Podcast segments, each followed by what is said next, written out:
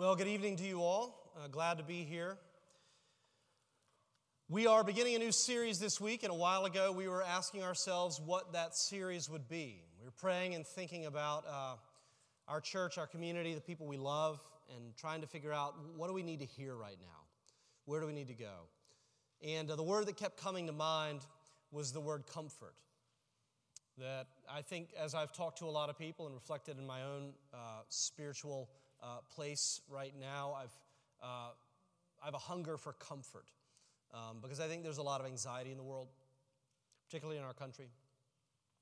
And so, as we began to think about that, we began to wonder, uh, and I began to kind of reflect on this reality that we don't often talk about in the Christian life.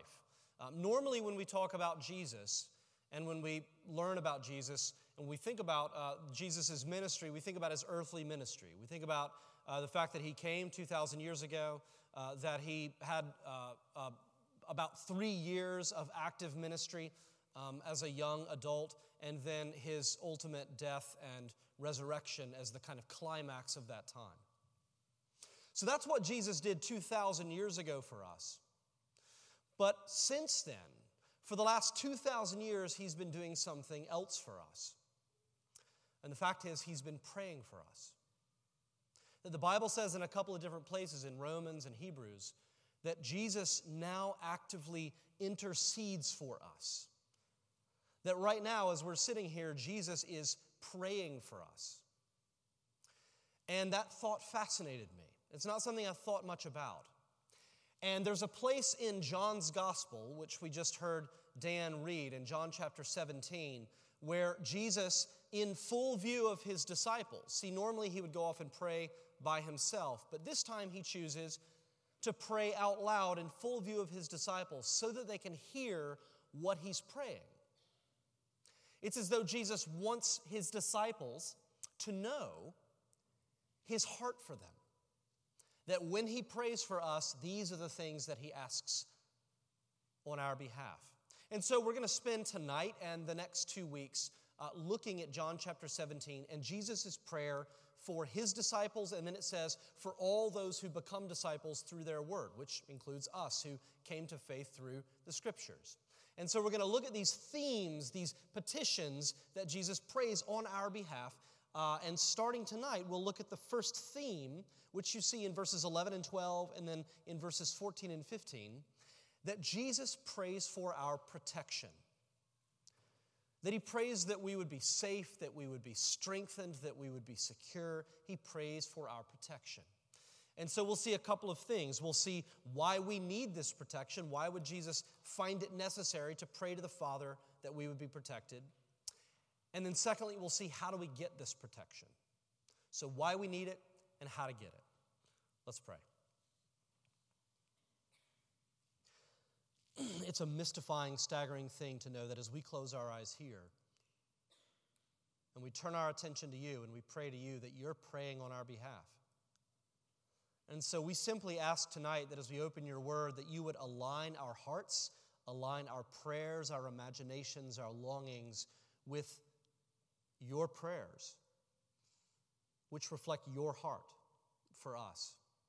And we pray this in your power, Lord, by the power of your Spirit, in the name of your Son, Jesus. Amen. so, why do we need protection? Why, for 2,000 years, might Jesus, in the very throne of heaven, be interceding on our behalf and praying for our protection? And if you look at John chapter 17 and verse 8, it shows us this kind of pattern. Uh, in verse 8, it says, The Father entrusts Jesus with His word right? Which is the message of salvation. This is God's great plan to rescue his people through Jesus. So God entrusts Jesus with this message. And then it says that Jesus then entrusts his disciples with that word. And because of that, they come to have a relationship with God. And then further down in verse 20, it says that his disciples, by definition as disciples, then take that same word that they received and they pass that word on to other people who Jesus says will come to believe through their word. He's talking about us, right? All those who over the generations have come to faith in Jesus through the written word of his disciples, which we call the Bible. So, this is a receiving and then a passing on of this word. But because this is happening, it plunges those of us who have received that word into peril. And here's the peril uh, in verse 14. It says, I have given them your word, them meaning us, and the world has hated them because they're not of the world, just as I am not of the world. I do not ask that you take them out of the world, but that you keep them from the evil one. So, in other words, the moment we become disciples, the moment we receive the word of Jesus Christ, though we are saved from sin and death, we enter into a life that is fraught with peril.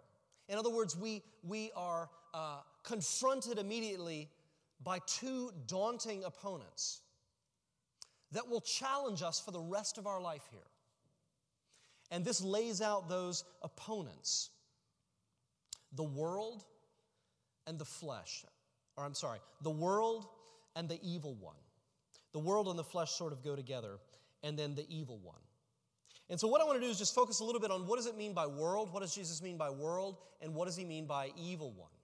And I want to clarify first the world because by world, I want to make it clear that Jesus is not saying, uh, he's not meaning by this the whole world and everybody in it, right?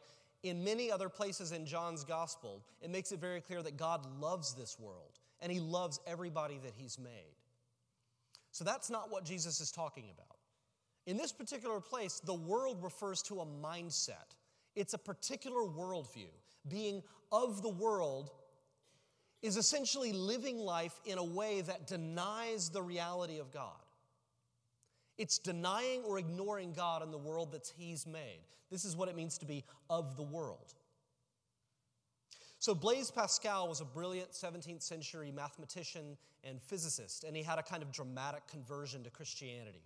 And then he began to write his thoughts on uh, uh, various aspects of Christianity, and particularly focused time on reasons that people would reject Christianity or, or, uh, or not believe it or be um, opposed to it. And he reflects on this, and, and uh, in these reflections, which came to be known as the uh, Pensées, he makes this fascinating observation.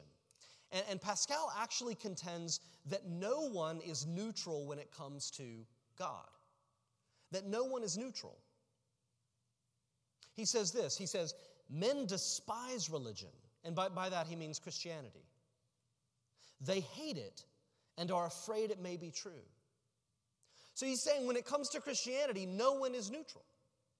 So you can have, on the one hand, you can have the, the kind of outspoken critic who vilifies and caricatures Christianity and Christians at every turn, right? You can also have the, the very thoughtful agnostic who has really well reasoned arguments against the Christian faith and has thought it through. And then you can have the person over here who says, you know, I am just not a religious person. I've never thought about it. It's never even crossed my mind. I'm not spiritual. And I've not ever spent a moment of my time thinking about this stuff. It just does not matter to me. I'm totally indifferent. And what Pascal would say is that all of these people actually, deep down, despise God. They may not know it, they may not feel it, but he says deep down they do. And the reason he contends is because we know deep down that if there is a God, that we cannot simply live as we choose. Or if Christianity is true, it means ultimately that we're not the ones in control. And he says, knowing that, it fills us with fear. And that fear leads to our despising God. Thomas Nagel, who's a, an atheist and a philosopher at NYU, f- practically admits this in his writing. He, he says, I want atheism to be true. I mean, think about that. Most of us like to think that we're detached, neutral, evaluating the evidence. He says, no, no, no. If I'm, if I'm honest, I want atheism to be true. I want it to be true. And he says, and I'm made terribly uneasy by the fact that some of the most intelligent and well informed people I know are religious believers. So, see, the, as much as we like to think we're detached, neutral observers of the evidence, Pascal would say, and Nagel would agree, that we are rooting for none of it to be true. And I think that, you know, to give one more example, you see this very often in the scientific community. And those of you who are scientists know this. Now, that's not to say there aren't Christian scientists. There are many brilliant Christians who are scientists. And my wife and I were just recently this week at an event with Dr. Francis Collins, who's the head of the NIH and uh, one of the most brilliant scientists out there, and an ardent and passionate follower of Jesus who led us in singing hymns, playing his classical, uh, classical guitar. And, uh, and so there are scientists out there, many of them. But there does exist within the scientific community a subset of people who seem almost irrationally devoted to materialistic causality. In other words, they're, they're devoted to explaining all of this in ways that do not necessitate God. And uh, one, one in particular, I find this kind of a fascinating admission. Uh, Richard Lewontin is a geneticist at Harvard, and here's what he says. He says, It's not that the methods and institutions of science somehow compel us to accept a material explanation of the phenomenal world, but on the contrary, that we're forced by our a priori adherence to material causes to create an apparatus of investigation and a set of concepts that produce material explanations, no matter how counterintuitive, no matter how mystifying to the uninitiated. Moreover, that materialism is absolute, for we cannot allow a divine foot in the door. Now, in case you didn't catch what he's saying there, let me just tell what is he actually saying there? He's saying there's nothing in science that compels us to reject God. Rather, it's because it's the opposite. It's because we start from a place of assuming there's no God. And then that constrains our approach to science. Our entire approach to exploring and making sense of the world begins from a place that rejects the idea of God. In other words, the mentality that is, according to Jesus, of the world, right? So, this is a mindset and a worldview, and, and I, I do want to make the distinction here. I, we're not just talking about the difference between Christians and non Christians, right? It's very common and very easy for all of us who are Christians, even those of us who've been Christians a long time, to claim faith and yet, nevertheless, live of the world. In other words, live as functional atheists. Right? We claim faith, but when you look at our lives, there's essentially a functional atheism right? And so that would be of the world. But the real concern in Jesus' prayer isn't just being of the world. As much as that is a concern, Jesus is actually equally, if not more, concerned about the second enemy or opponent in the Christian life, the one who's actually behind all of this. And in, in verse 14, Jesus prays, I'm not asking you to take them out of the world, but that you keep them from the evil one. You see what he's saying there? He's saying the real problem, my real concern, isn't that there are a lot of people who are of the world, who reject this idea of God. That's bad enough. He says, but the real concern and the real danger is the one who is behind that mentality. And, and this is not something that we talk about a lot at Advent, but from time to time, I think it's important to come back to the fact that at the core of Christian faith, one of the things that we believe, because we see Jesus acknowledging it, is that behind all of the evil in the world, there is actually a personified being. There is actually a personal entity. And that that being is relentlessly opposed to God and all that God has made. And the objective of this being, the evil one, is to rob God of glory. And he does that by destroying all that God has made, including us. See, we're casualties. The real aim is to rob God of his glory, but we're the way that happens. Right? And so Jesus is saying, My real concern is not just the mindset, it's the one who drives the mindset, the one who is literally hell bent on robbing God of glory and destroying everything that He's made. And you see, since the beginning of time, since the beginning, since, since human beings first called out to God, Satan has been trying to convince us that we're better off without God. You see that in Genesis chapter 3. You're better off without him. You will be more free. You will, be, you'll live a better life. You'll have more options. Uh, you'll have uh, uh, a, a greater array of possibilities, more fulfillment if you can just do away with this antiquated notion of a higher power. That's been happening ever since human beings have walked the earth. So, this is the first thing Jesus' prayer teaches us that there is a danger out there, that the core problem in our lives, the core problem, is actually a spiritual problem. And the true enemy is a spiritual enemy. That that's the real problem with the world. Now, I want to, ref- I want to reflect on the uh, implications of that before we move on to the next point. The real enemy is a spiritual enemy. What difference does that make for us? Um, World War I broke out, and when that happened, the British Empire at that point in time was, was vast all around the world. And when war broke out, the British Empire, the, the War Office, sent a telegram to all of their outposts. And it said, War declared, arrest all enemy aliens in your district. And so a couple of days later, they get a uh, return telegram from this remote British outpost in Africa. And it said, Have arrested 10 Germans, 6 Belgians, 4 Frenchmen, 2 Italians, 3 Austrians, and an American. Please advise, who are we at war with? Right? They just arrested everybody, right? But what's the point?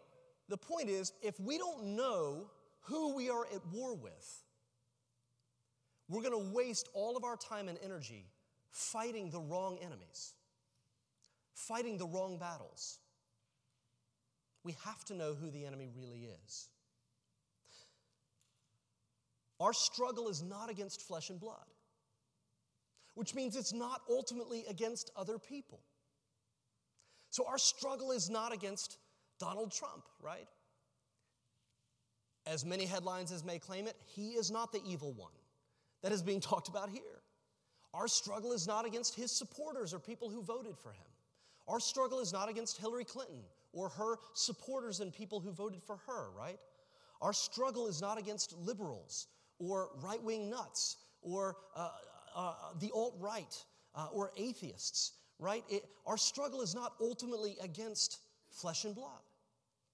Now, I'm not saying these differences aren't real, and I'm not saying that they don't matter, but what I am saying is this we need to face a fact here. Satan is waging a spiritual proxy war against God. Do you understand that? It's like what's happening in Syria. We're getting caught up in a conflict that is bigger than us. We're the means, we're the pawns on the board. We're being used.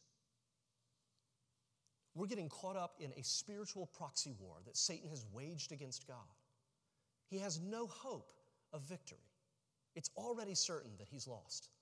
But nevertheless, he fights, and thus we fight right? So when we obsess over the latest source of outrage, or when we fire off a rant on social media, when we pass around inflammatory articles, when we wring our hands and when we roll our eyes with contempt, all of the while we are fighting this proxy war. And don't you understand that Satan absolutely delights in our outrage and our political obsession and our fear and our division. He delights in it because that is his agenda. That is robbing God of glory, it's tearing his creation apart.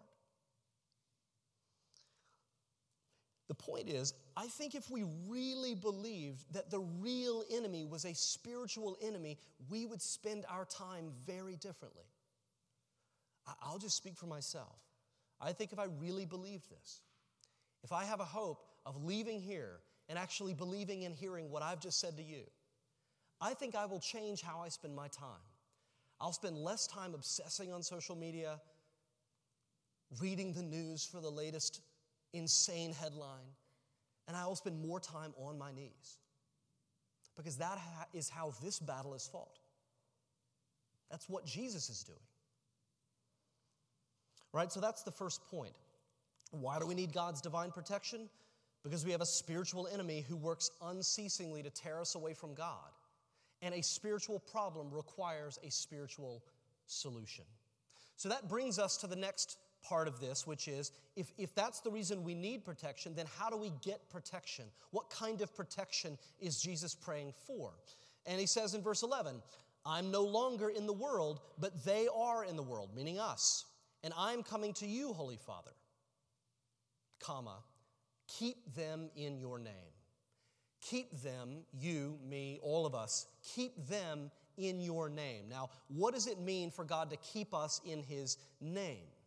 Well, it doesn't really make sense unless you know that God's name actually means his character. So think about think about God's character, all that we know of him, all that he's revealed himself to be, all that he's done in history, his character. That's his name. It's summative of his whole identity. And in the Bible, particularly in the Psalms, it talks a number of places about God's character being like a refuge, a source of protection, right? Uh, uh, a place of safety. Now, what does that mean? How does that actually work? And the only image I can really think of to convey this, with apologies, comes from this science fiction book that I read uh, not too long ago. And in this science fiction novel, um, there's this planet in a solar system, and the planet is very close to the sun. And uh, in order to get to this planet, you have to fly very close to this really huge sun. And the problem is, is that most spaceships, when they, if they just try f- to fly directly to the planet, uh, the, the cosmic rays from the sun will, will tear the ship apart. It'll, it'll, they'll rip it apart and, and disintegrate it in space. And so the only way to get to this planet is this giant shield ship that they've built. And it's a shield that blocks the rays of the sun. And so the ship flies out to meet you. And then if you pull your ship alongside the shield ship and you fly in the shadow of that ship, it escorts you safely to the planet. In other words, you find safety in the shadow of this great shield that is blocking those rays that would otherwise tear you to bits. So, Psalm 91, which we just read, says, He who dwells in the shelter of the Most High will abide in the shadow of the Almighty. So, it's the same image. I would suggest it's a very similar image. That as we are moving along with God, allowing God's will to shape our decisions, to shape our priorities, to shape how we spend our time. We're allowing Him to guide and direct our steps. And as we're doing that, we're moving, we're keeping in step with God and His will and His word, that we are staying in His shadow. We are moving with Him through our lives from beginning to end. And as we do that and stay in His shadow, His character shields us from things that would otherwise tear us apart. Now you say, well, what does that mean? Well, let me give you a couple of examples. Could, we could go through dozens. I'll just give you two for the sake of time. Think about the struggle that many of us have with anxiety. Anxiety, right? Fears about the present, fears about the future, fears about all of the things that are uncertain in our lives and in our country, fears about our health, uncertainty about what news we might get the next day, right? Think about all of the ways that anxiety bombards us. And this anxiety can be like those cosmic rays, right? It can beat down on us until it feels like it is tearing us apart. And here's the thing you need to understand about anxiety is Satan can use anxiety to tear us apart from God. Can begin to use anxiety to convince us, listen, you're all alone. There's no God. He doesn't care about you. He threw in the towel a long time ago. You're on your own. And unless you take control of your life and make it happen for yourself, you've got no hope. So you better get going. And so, what do you do? You begin to try to grab on to greater and greater control in your life. And here's the sick paradox with anxiety for those of you who struggle with it the more you try to control your life, the more it ramps up your anxiety. It's a vicious cycle, and all you do is drive yourself crazy. That's the cosmic rays tearing your ship apart. And the only hope is to turn to God and allow the shadow of the Almighty to be our refuge. And what that means is we turn in our hearts and in our minds to the character of God And we begin to preach the truth of who God is to our own hearts. We remind ourselves that God is good, that God loves us, right? That God is in control. And that as bad as things might get, Jesus will one day crush Satan under his boot. And we preach these things to ourselves. So we say, whatever comes, it may not be easy. It may not be what I would have chosen or what I would prefer. It may not be the decision that I would have made. But whatever comes, I know that it's coming from the hand of a good God who loves me and who's promised himself to me and who will never let me go. And whatever happens, it will be exactly as he intended it.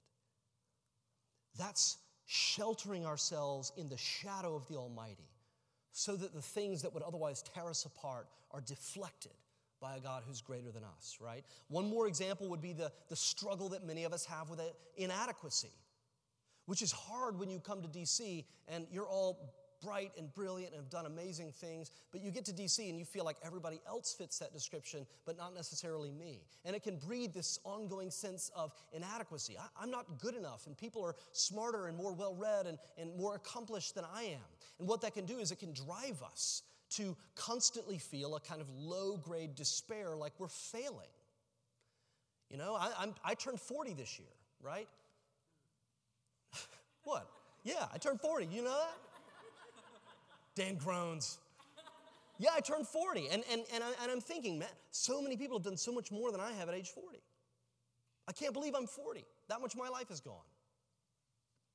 Inadequacy, right? And Satan can take that. And he can begin to say, yeah, you better get on it. You better start, you better start making things happen. You better start making a difference. All the things you wanted to do, if you don't do them now, you're never going to do them.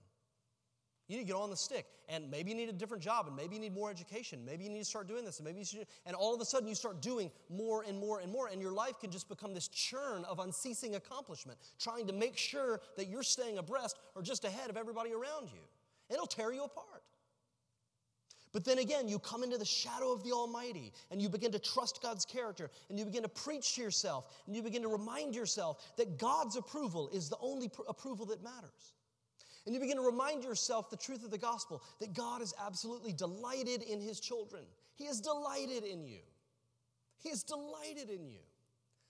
And the reason is because he has done more for you, he's done everything for you already in Jesus Christ. And there's nothing that you can do to add to that.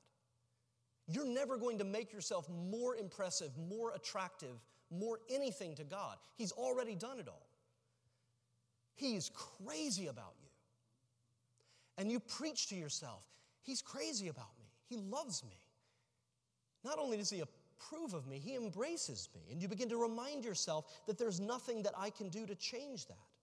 And you know, there are countless examples like resentment and anger and lust and greed and insecurity, all of these things that can be like those cosmic rays that will tear us apart in the sky unless we have a shield or a refuge the shadow of the Almighty, right?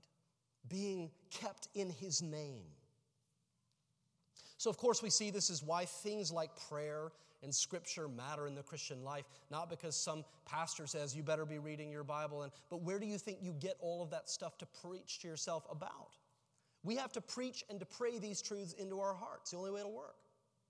We have to all be amazing preachers. Every single one of you. You have to learn to preach and you have to preach to yourself every single day. So, just to kind of draw all this together, Jesus knows, Jesus knows that the evil one will do everything in his power to convince you, to convince me that we are better off without God and that we need to do it on our own. And because Jesus knows that Satan will never stop trying to convince us of that fact. Jesus will never stop praying for our protection. And so that's what Jesus does. Before the Father on the throne of heaven, right now as we sit here, he is praying that we would find refuge in God that we would find shelter in the shadow of his wings. And I don't know what is bombarding you right now. I don't know what is hammering you and feels like it might tear you apart, but probably most of in this room have something like that. I do. And Jesus is praying that you take refuge in the character of God. And if you ever doubt that God hears and answers our prayer, remember that Jesus himself prays this for us. So whenever you pray for God's protection, you can know that that prayer has already been answered. It's already been answered. Let's pray.